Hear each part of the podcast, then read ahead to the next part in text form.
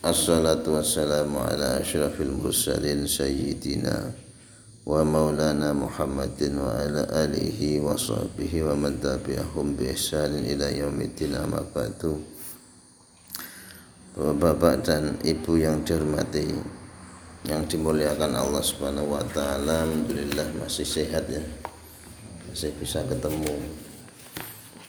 Walaupun suasananya sahdu ini kemarin hujan nemen hujannya nemen kemarin yang di sana di sini alhamdulillah biasa kita masih dijaga nyawa kita oleh Allah Subhanahu wa taala. Kemarin ada berita di Secang itu kecelakaan beruntun. Karambol ya, tujuh mobil. Katanya satu kendaraan besar itu belum remnya. Jadi tujuh yang yang renyek itu yang remuk itu. Kasihan. Kadang di jalan itu kita sudah hati-hati tapi orang lain nggak hati-hati.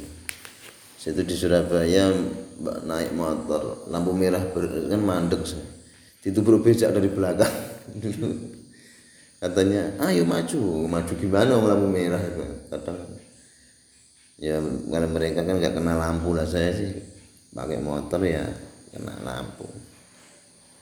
Ya di Surabaya itu kuning itu artinya gas lebih kencang gitu artinya Surabaya gitu. Di sini kan kuning itu siap-siap berhenti pelan-pelan. Kalau di sana enggak. Kuning itu kalau enggak gas kencang tabrak buri. Gitu. dulu gitu. Jadi subuh itu kita minta dijaga oleh Allah wakina syarra ma kita sudah hati-hati. Perhitungan kita sudah presisi ya. Saya di jalan pelan-pelan saja jalannya atau jalan standar pelan enak lah. Kalau kita jalan jalan seperti ini kemungkinan kita tidak oleng kemungkinan kita fokus. Siap rem misalkan. Tapi nggak tahu ternyata ada kendaraan lain yang kayak gitu. Kita sudah hati-hati. Nah kita minta dijaga setiap pagi. Ketika kunut itu kita baca wakina syarra ma kita minta dijaga oleh Allah Subhanahu wa taala dari keburukan apa-apa yang Allah kodokan yang Allah sudah takdirkan minta dijaga dari takdir yang buruk. Karena takdir itu ada dua ada takdir buruk ada takdir baik. Kita minta dijaga dari takdir buruk. Mati mati ya nanti semuanya mati nih nih saya rasa pakai ngenes-ngenes gitu. Dan kalau mati kepenyet truk gitu kan yang ngenes kan kasihan kan.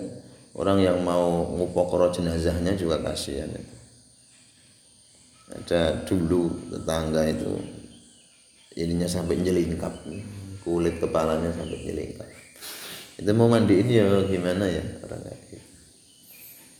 Ada teman saya itu dulu habis rakor dia rakor cup ya di hotel Ambacang itu yang lain sudah berpulang semua ke mana sudah kembali semua ke rumahnya masing-masing nah, dia rumahnya Surabaya di Padang. Dapat pesawat hari berikutnya terpaksa dia nginep semalam lagi di hotel itu. Indiralai paginya itu kena gempa di Padang. Kepenyet dia pak di lorong hotel itu dia kepenyet. Ya gimana mau jenazahnya kepenyet pak antara tembok dan tembok makanya kita tiap pagi berdoa subuh wakina syarra ya Allah jagalah kami dari buruknya apa-apa yang kamu takdirkan. Bismillahirrahmanirrahim. Hadis yang ke 14 An Anas ibni Malik radhiyallahu anhu. Dari Anas bin Malik semoga Allah meridhoinya Anas bin Malik itu orang terdekatnya Rasul. Dia pembantunya Rasul. Jadi yang paling tahu seluk beluk Rasul ibadahnya Rasul tingkahnya Rasul di rumah seharian itu sehari semalam itu ya Anas ini. Karena pembantu itu kan di rumahnya beliau. Jadi paling tahu bagaimana tata cara kehidupannya Rasul Beliau mengatakan qala iltaqa Rasulullah sallallahu alaihi wasallam ma Jibril alaihi salam. Rasulullah sallallahu alaihi wasallam ketemu pernah ketemu sama Jibril alaihi salam. Faqala kemudian beliau berkata kepada Jibril nanya hal ala ummati hisab nanya Jibril apakah umatku nanti bakalan dihisap diperhitungkan setiap amal baiknya atau amal buruknya dihitung? Faqala na'am. Jibril jawab iya bakalan dihisap. Nah, orang kalau mikir hisap gini mau melangkah mau beramal tuh mikir dua tiga kali. Ya, apalagi mengadakan perjanjian dengan orang lain terus mengzalimi orang itu. Dia mikir bolak-balik. Wong punya harta saja punya jabatan saja orang kalau mikir hisap ini nggak bisa tidur. Khalifah Umar kedua. Umar bin Abdul Aziz itu terkenal dengan keadilannya. Ketika beliau mau dijadikan khalifah itu masih gemuk orang orangnya gemuk berlente necis ketika dijadikan khalifah sebulan dua bulan setelah jadi khalifah sudah mulai nyusut. Nyusut nyusut nyusut sampai mening, beli, meninggalnya beliau itu dalam keadaan kurus. Karena mikir takut hisap padahal di zaman kepemimpinan Umar bin Abdul Aziz itu negara waktu itu sedang jaya-jaya. Ya, kalau kita di Mojopahit ya pas hayam muruk itu pas jaya-jayanya Mojopahit mungkin ya. Nah ini di zamannya Khalifah Harun Harun. Umar bin Abdul Aziz itu konon zakat di negara itu itu nggak ada yang mau terima kalau di kita kan ikut IMZ kan acara talent itu kan ada IMB Indonesia mencari bakat. Itu IMZ rebutan. Indonesia mencari zakat. Rebutan. Masing sugih rebutan zakat melu korupsi.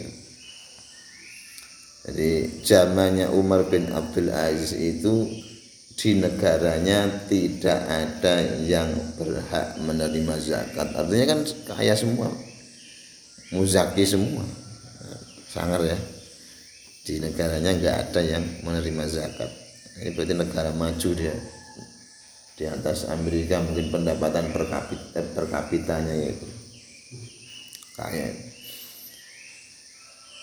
Hal ala ummati hisabun? Apakah nanti umatku dihisab Wahai Jibril? Jibril menjawab Naam Iya Betul kanjeng Nabi.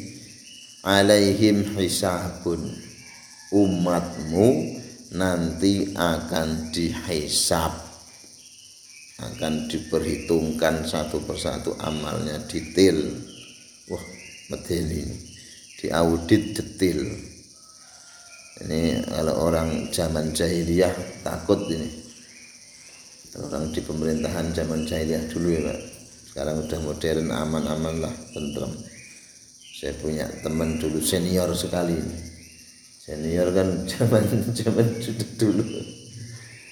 Jadi kalau dulu itu zamannya foya-foya peralihan itu namanya zamannya cuci piring. Sekarang itu zaman modern ya dulu dulu ngerjain temen pas ulang tahunnya dia itu. Kita telepon dia mau di prank dulu.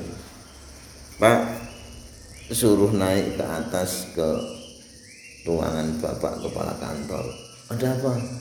Ada orang polda orang polres. Kok saya dipanggil? Katanya mau meriksa jenengan tentang laporan harta kekayaannya dari mulai tahun 2002 sampai 2007 oh geger dia panik dia. Laptopnya dikosongi disedot ke harddisk eksternal. Harddisk eksternalnya dititipkan ke temennya. Sama temennya ditaruh di gudang gimana itu tak tunggu lama itu. Padahal kita di atas sudah sama orang-orang sudah siap mau apa nyambut ulang tahun sama bapak, bapak kepala kantor itu. Nah, pas naik dia nanya mana polisinya?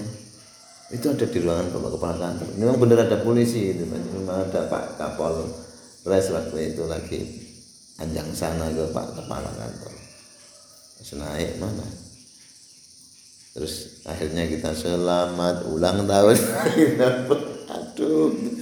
Dia bilang waduh aku sudah mau copot jantungku mau diaudit. Ya itu dunia ya kayak gitu.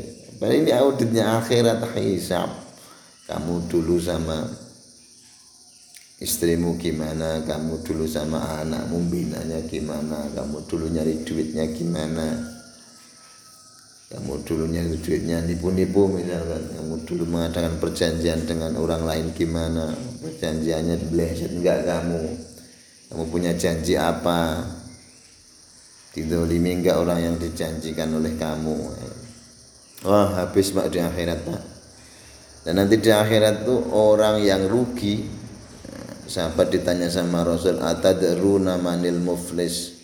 Tahukah kalian siapa orang yang rugi di akhirat Sahabat ada yang jawab Ya Rasul orang yang rugi di akhirat itu Man la dirhamalahu. Orang yang tidak punya aset sama sekali.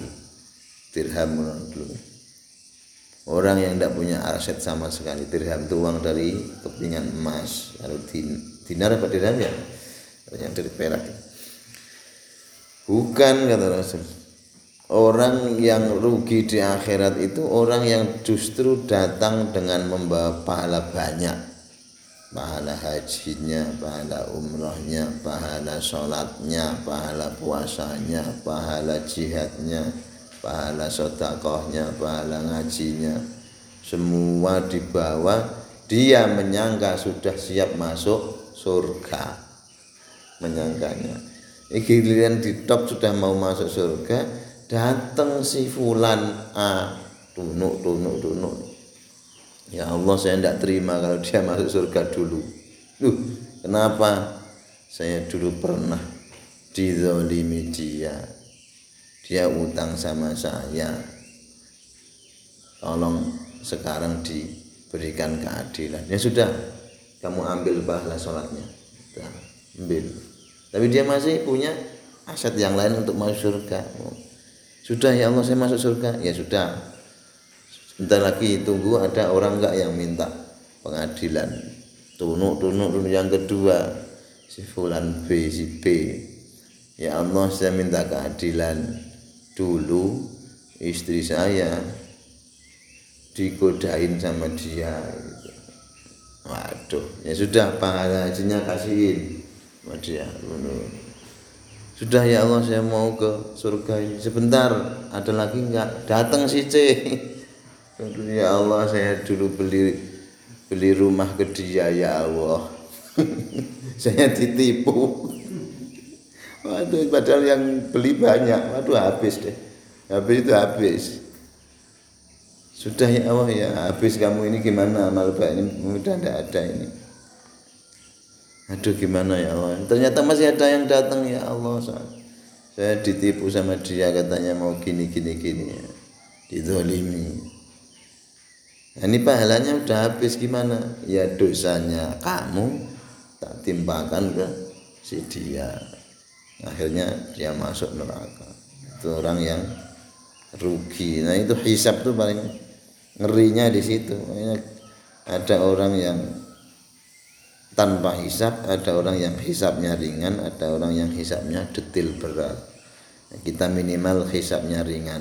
Nah, setiap sujud atau setiap sebelum salam setelah tahiyat kita baca Allahumma hasibni hisaban yasira.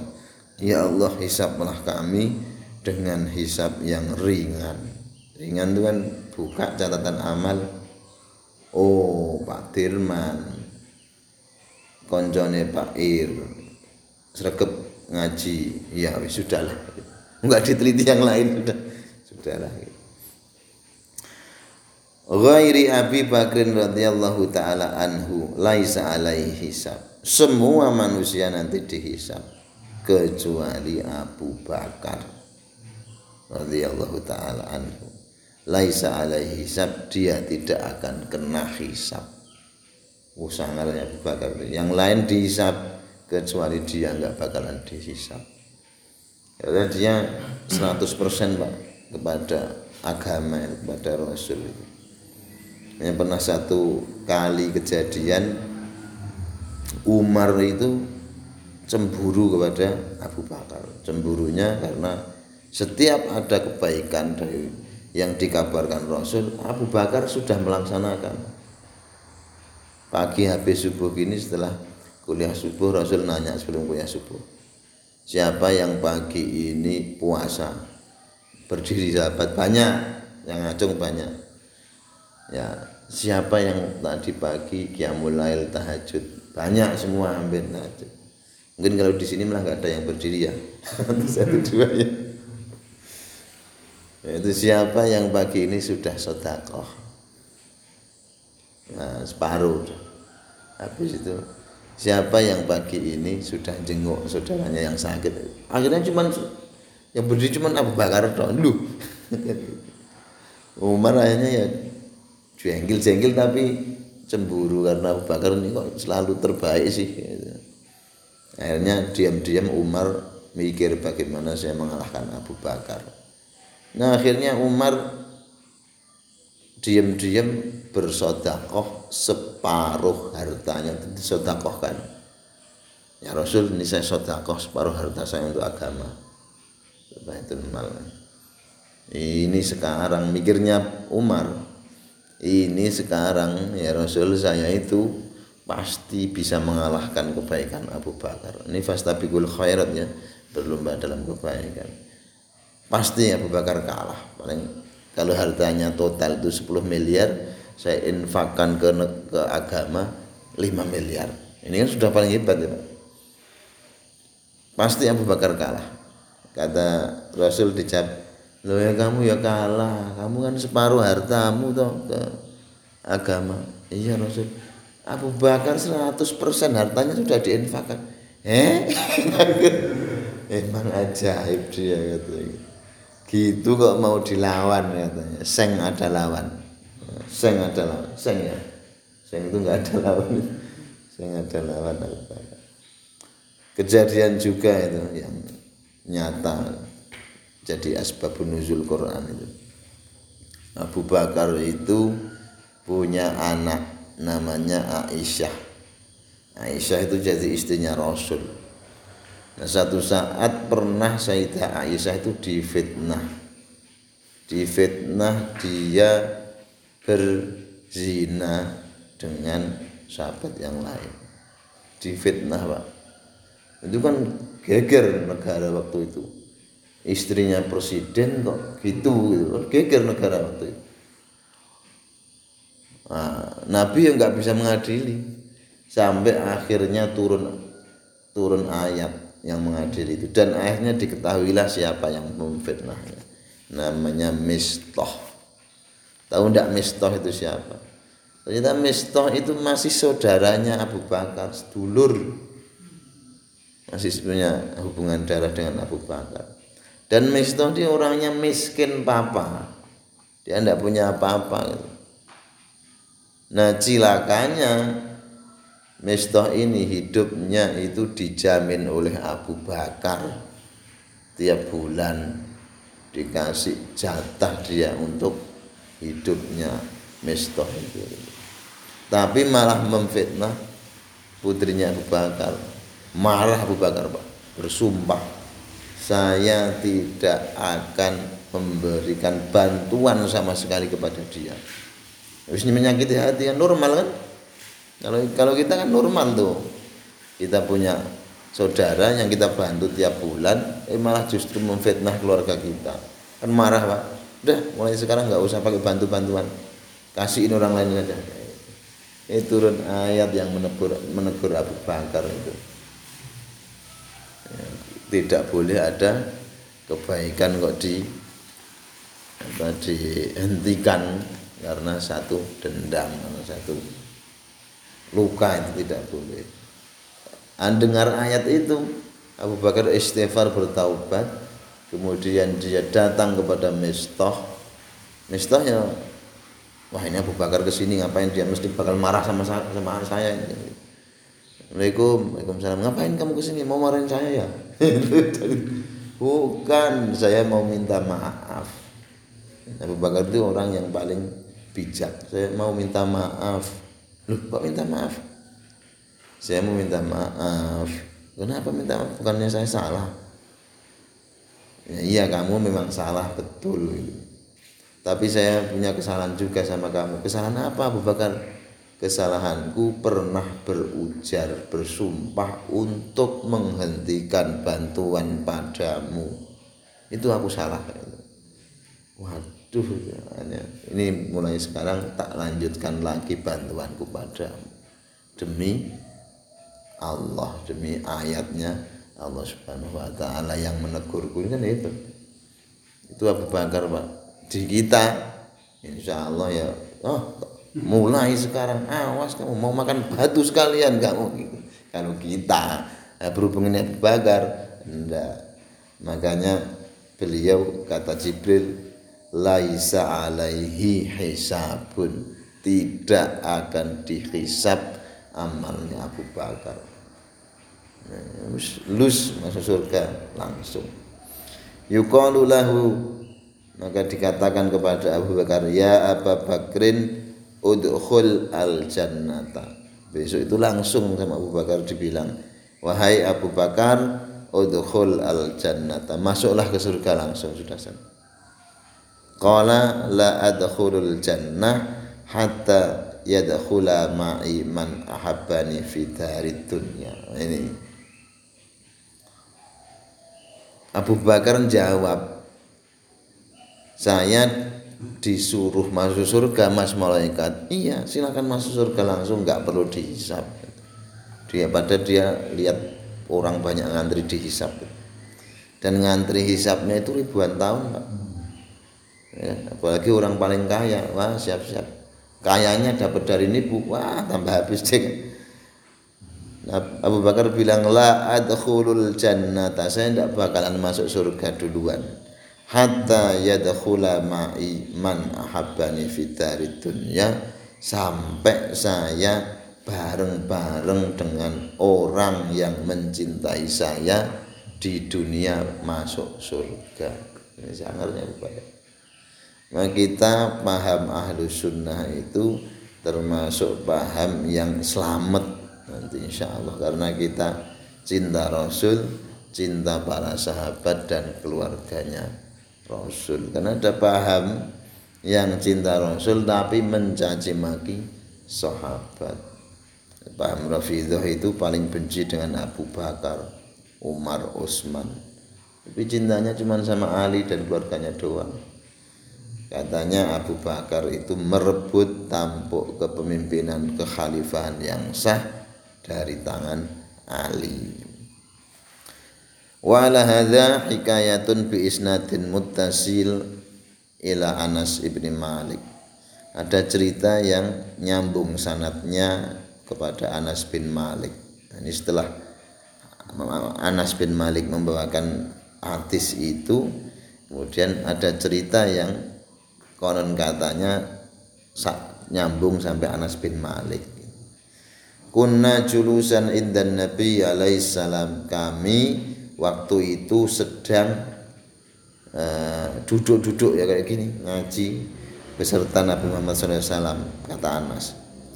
Il akbala alaihi rajulun min ashabi wa saqahu tashkhibani daman. Ketika itu datang seorang laki-laki dari kalangan sahabat Rasul. Ya kan? nah dia itu ada sedikit luka dan berdarah berdarah. Faqala Nabi alaihi salam Nabi nanya kenapa kamu? Qala ya Rasulullah ya Rasulullah ini marartu bi kalbatin fulanul munafik fana fana hasyatni saya tadi lewat di depan anjing cewek. Fulan munafik. Kemudian saya di cabik digigit itu. Yakni adzatni faqala nabi sallam ijlis. Ya udah duduk duduk duduk. Fajalasa baina yatai nabi sallallahu alaihi kemudian dia duduk depan rasul. Falam maka nabata sa'ah id aqbala rajulun akhar min ashabi wa tas khibani taman kemudian datang orang yang kedua sahabat rasul sama juga berdarah-darah gitu ditanya rasul kenapa kamu sama jawabannya tadi ada anjing ya rasul fulan munafik Zaman mengatakan fulan munafik itu. Saya dikatain fulan munafik itu. Saya dikatain munafik sama anjing tadi ya Rasul. Kemudian saya digigit terus berdarah ini ya Rasul itu. Faqala li ashabihi Rasulullah SAW kemudian berkata kepada para sahabatnya, "Halumu bina, eh ayo kalian semua bareng-bareng sama saya.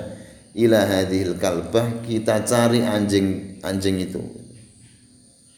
Hatta naktulaha sampai nanti kalau kita ketemu kita bunuh anjing itu. Berarti anjing ini berbahaya kan? Dia anjing galak. Faqamu kulluhum maka semua sahabat berdiri siap-siap mencari anjing itu wahamila kullu wahidin sayfahu dan setiap pak sahabat yang berdiri tadi dia mem mereka membawa pedang memburu anjing yang tadi gigit dua sahabatnya Rasul itu falamma atauha wa aradu an yadribuha bisuyuf waqafat baina yati Rasulullah sallam saat mereka ketemu dengan anjing tadi rombongannya Rasul itu dan sudah siap-siap menghunus pedangnya untuk membunuh anjing itu maka tiba-tiba anjing itu langsung berhenti di depannya Rasul langsung dep gitu. Bilisanin fasih. Dan anjing itu tiba-tiba bisa ngomong dengan fasih. Didengarkan para sahabat itu. La talak la taqtulni fa inni mu'minatun billah wa rasulih. Ya Muhammad jangan kau bunuh aku. Anjing itu. Fa inni mu'minatun billahi wa rasulih karena sungguhnya aku beriman kepada Allah dan Rasulnya. Anjingnya itu tadi. Itu mau dibunuh terus tiba-tiba terus ngomong ya Muhammad jangan dibunuh saya ini. Saya ini beriman kepada Allah dan kamu. Gitu. nah, kan berhenti kemudian ini termasuk mujizatnya Rasul jadi Rasul bisa ngomong atau binatang itu bisa ngomong kepada Rasul sebagai bentuk mujizat Faqala kemudian Rasulullah menjawab malaki nahashti hadaini rajulain loh kalau gitu ngapain kamu gigit? Kamu lukai dua orang sahabatku tadi, dua orang tadi. Fakolat Kemudian jawab anjing itu, Ya Rasulullah, wahai Rasulullah, ini kalbatun makmuratun bi an hasya min sabbi Abu Bakrin wa Umar radhiyallahu taala anhuma. Ya Rasul dua orang tadi itu rodok orangnya rotok nggak baik sama Abu Bakar sama Umar. Mereka gosipin mereka ngerasani Abu Bakar sama Umar di jalan tadi itu gitu. Nah saya diperintah Allah Subhanahu wa taala untuk menghentikan rasan-rasan mereka oh gitu. Ya hadani amma tasma'ani ma taqulul kalbah kemudian Rasulullah nanya kepada para sahabat dua yang tadi itu wahai dua sahabatku apakah kamu dengar apa yang dikatakan anjing tadi qala ya Rasulullah anna kunna taibina ilallahi ta'ala wa rasul wa rasulih. Walhamdulillah. Dijawab sama dua sahabat tadi yang gosipin Abu Bakar sama Umar itu. Mungkin gosipnya mungkin ya kayak kayak kita. Itu kayaknya jadi orang paling dekat sama Rasul itu paling senang paling senang nyari lobby lobby saja ya paling gitu ya. Biar dapat proyekan ya biar dapat anggaran kan sekarang kan itu dekat Pak Bupati ya Rasulullah setelah saya mendengar penjelasan anjing tadi anna kunna taibin kami bertobat Sis kami minta maaf deh sama Umar dan Abu Bakar. Ilallahi ta'ala wa rasulih kami bertobat kepada Allah dan Rasulnya. Walhamdulillah. Terima kasih ya Rasul, terima kasih kami sudah diingatkan. Artinya hisapnya di sini saja deh. Ini hadis dan riwayat ini menceritakan tentang istimewanya Abu Bakar. Kata Abu Bakar, saya tidak mau masuk surga sampai saya kumpul sama orang yang mencintai saya di dunia sehingga kita masuk surga bareng-bareng. Kita buktikan ini. Semoga kita masuk orang yang cinta kepada Sayyidina Abu Bakar. Alhamdulillahirabbil alamin subhanaka wa bihamdika asyhadu an la ilaha illa anta ilaik. Assalamualaikum warahmatullahi wabarakatuh